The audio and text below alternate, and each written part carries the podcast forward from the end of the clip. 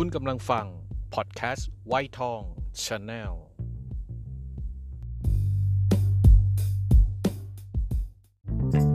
ฟังทุกท่านนะครับยินดีต้อนรับเข้าสู่ไวท์ทอง Channel Podcast นะครับกับช่วงเกิดมาบ่นใช่ไหม จำชื่อช่วงตัวเองไม่ได้ก็ที่มีชื่อช่วงโผล่ขึ้นมาใน EP นี้นะครับเนื่องจากว่าเมื่อเช้ามีการประชุมทีมงานแล้วปรากฏว่าเราจะได้ผู้ดำเนินรายการมาเพิ่มเติมในหลายๆช่วงใน Channel Podcast ของเราเหมือนเดิมนี่แหละครับเพราะฉะนั้นในช่วงของลุงก็จำเป็นที่ต้องมีชื่อช่วงนะครับก็จะเป็นชื่อช่วงว่าเกิดมาบ่นนะครับ ชอบบ่นนะครับชอบบ่นนั่นเองครับก็ในการพูดคุยในวงสนทนาเมื่อเช้าเนี่ยก็มีหลุดประเด็นหนึ่งขึ้นมามีพี่ท่านหนึ่งก็กำลังขับรถไปทำงานนะครับแล้วก็บ่นว่าโอ๊ยขี้เกียจจังเบื่อทำงานก็ทำให้ลุงคิดขึ้นมาได้ว่าการเบื่อทำงานเราเคยเป็นไหมพวกเราเคยเป็นไหมครับการเบื่อทำงานลุงเชื่อว่าทุกคนเคยเป็นแล้วเราแก้ปัญหามันยังไงการเบื่อทำงานมันเป็นเรื่องดีหรือเรื่องไม่ดีจะมองว่าดีมันก็เป็นเรื่องดีนะครับมันทำให้เราได้คิดถึงการเปลี่ยนแปลงจะมองไม่ดีก็มันก็ไม่ดีนะครับมันเป็นแหล่งทำเงินให้กับเรานะครับเพราะการทำงานก็แน่นอนครับเราต้องหวังอยากจะได้เงินก็เลยมาคิดหาว่ามันจะมีวิธีแก้ไหมครับที่จะทำให้เราไม่เบื่อการทำงานทำให้ลุงนึกไปถึงรุ่นพี่สองท่านนะครับที่ทำงานด้วยกันที่บริษัทประกันเนี่ยสองท่านนี้พี่สองท่านนี้เป็นสามีภรรยากันนะครับพวกเราพี่ผู้ชายเนี่ยอายุ72ครับพี่ผู้หญิงอายุ59แล้วก็มีลูกสาว1คนที่ตอนนี้ลูกสาวโตแล้วทำงานเป็นเซลล์อยู่ที่ประเทศออสเตรเลียแล้วยอดขายไม่เลวเลยนะครับยอดขายดีมากถ้ามองจากปัจจัยพื้นฐานเหล่านี้เนี่ยเราก็จะคิดเองว่าเอ๊ะก็น่าพี่ทั้งสองท่านเนี่ยก็น่าจะอยู่ในวัยพักผ่อนได้แล้วไม่น่าจะมีห่วงอะไรเพราะว่าตัวลูกสาวเองก็ทำงานได้แล้วรายได้ก็ไม่น้อยด้วยเช่นเดียวกันครับลุงก็มีคำถามแบบนี้แหละก็เลยได้เกริ่นถามพี่เข้าไปในจังหวะหนึ่งที่มีโอกาสก็ได้รับคำตอบมาแล้วถึงกับอึ้งนะครับโอ้โหนี่ขนาดเราอายุ20ต้นๆ เรายังรู้สึกคิดไม่ได้ครึ่งนึงของที่พี่เขาคิดเลยเขาตอบมาว่าเขาก็ยังว่างอยู่มีเวลาเหลือเฟือแล้วก็ที่สำคัญความสามารถหรือศักยภาพก็ยังมีอยู่แล้วจะให้พี่อยู่เฉยๆเหรอคุณหมูมันก็ถูกต้องนะครับมันก็ถูกต้องแล้วที่สัมผัสได้รู้สึกได้คือ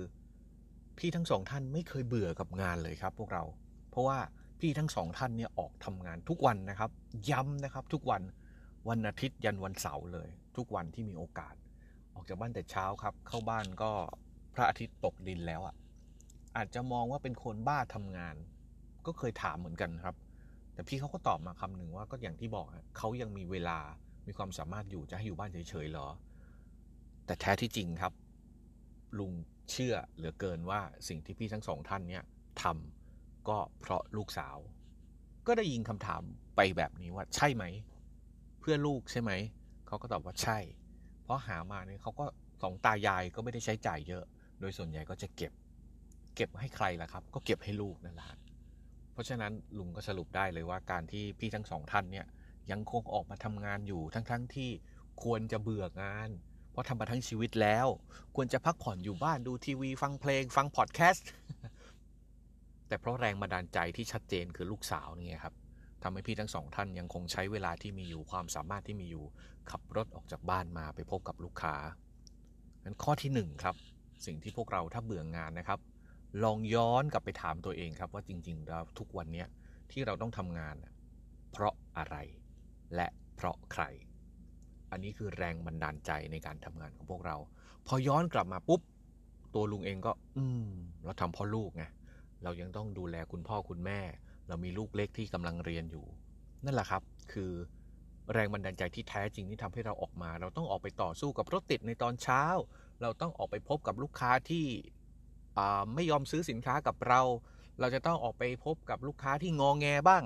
เราจะต้องไปเจอกับเจ้านายที่อะไรก็ไม่รู้ก็เพราะแรงบันดาลใจนั่นแหละครับไม่ว่าจะเป็นคนพ่อคุณแม่หรือลูก หมายถึงตัวลุงนะครับส่วนของพวกเราทุกคนลุงก็เชื่อว่าน่าจะมีแรงบันดาลใจที่ดีเนี่ยเขาบอกว่าควรจะเป็นบุคคลไม่ควรจะเป็นสิ่งของหรือสถานที่เพราะว่าสิ่งของหรือสถานที่เนี่ยมันสามารถจะเปลี่ยนแปลงได้แต่ถ้าเป็นบุคคลเนี่ยมันจะชัดเจนเช่นอยากมีอะไรได้เพื่อเตรียมไว้ให้ลูกได้เล่าได้เรียนอยากมีเงินเพื่อได้เลี้ยงดูคุณแม่ยามแก่เฒ่าอะไรแบบเนี้ยมันจะชัดเจนนะครับพอมีแรงบันดาลใจแล้วเนี่ยอีกอันหนึ่งที่ควรจะมีคือเป้าหมายในระยะสั้นๆเช่นสิ้นปีนี้เราจะไปเที่ยวยุโรปนะปีหน้านะเราจะซื้อรถคันใหม่นี่คือเป้าหมายระยะสั้นเป้าหมายกับแรงบันดาลใจต่างกันนะครับต่างกันเป้าหมายนี่มันอาจจะเป็นสิ่งของก็ได้มันอาจจะเป็นรางวัลก็ได้ส่วนแรงบันดาลใจเนี่ยบางครั้งนะครับมันไม่ได้ตอบมาในรูปตัวเงินในบางครั้งนะมันเป็นเรื่องของความภาคภูมิใจยกตัวอย่างเช่นเราอยากได้รางวัลพนักงานดีเด่นเพื่อให้คุณพ่อคุณแม่ดีใจเราอยากเป็นอะไรดีล่ะอยากประสบความสำเร็จในอาชีพของเราเพื่อให้คุณพ่อคุณแม่ดีใจเราอยากออกทีวีเพื่อให้คุณพ่อคุณแม่ดีใจ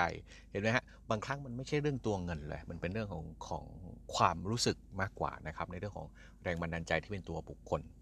อันนี้เป็นเรื่องสำคัญ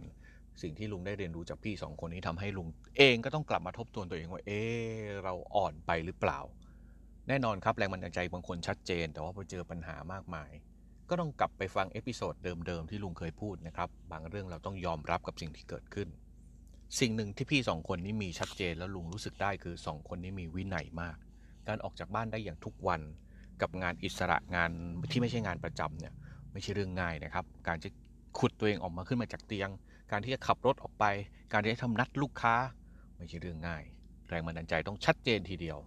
แล้วต้องไม่ติดอยู่ในคอมฟอร์ตโซนอันนี้เป็นเรื่องที่หลายคนติดทีเดียวลุงก็เจอรุ่นพี่อีกคนหนึ่งนะครับที่ภรรยาเนี่ยอยู่บ้านเฉยๆโดยบอกว่าก็มีเงินเก็บอยู่แล้วไงก็ใช้เงินเก็บนี่แหละไม่มีปัญหาเศรษฐกิจไม่ดีออกไปขายของก็ขาดทุนก็เลยอยู่บ้านดีกว่าเพราะในเมื่อถ้าออกไปใช้เงินวันละ 2,000 เหมือนกัน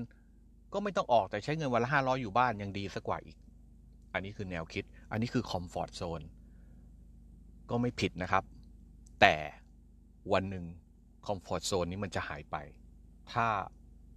สายป่านเราไม่ยาวพอเพราะฉะนั้นระวังเรื่องนี้นะครับระวังเรื่องคอมฟอร์ตโซนให้ดีความสุขกับความสบายในบางครั้งมันก็ไม่ได้มาพร้อมกันนะครับคนมีความสุขบนความลำบากก็มีคนมีความสบายแต่มีความทุกข์ก็มี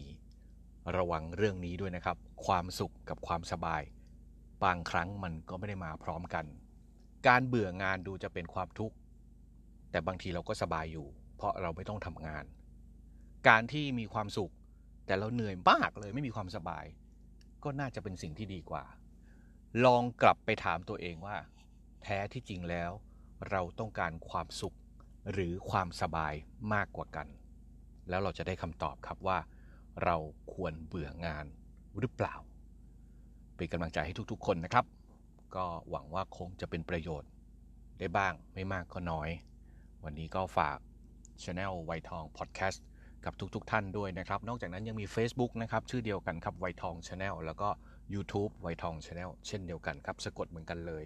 มีอะไรผิดพลาดก็ไปคอมเมนต์ได้ใน Facebook นะครับขอบพระคุณทุกท่านครับวันนี้ลากันไปก่อนสวัสดีครับ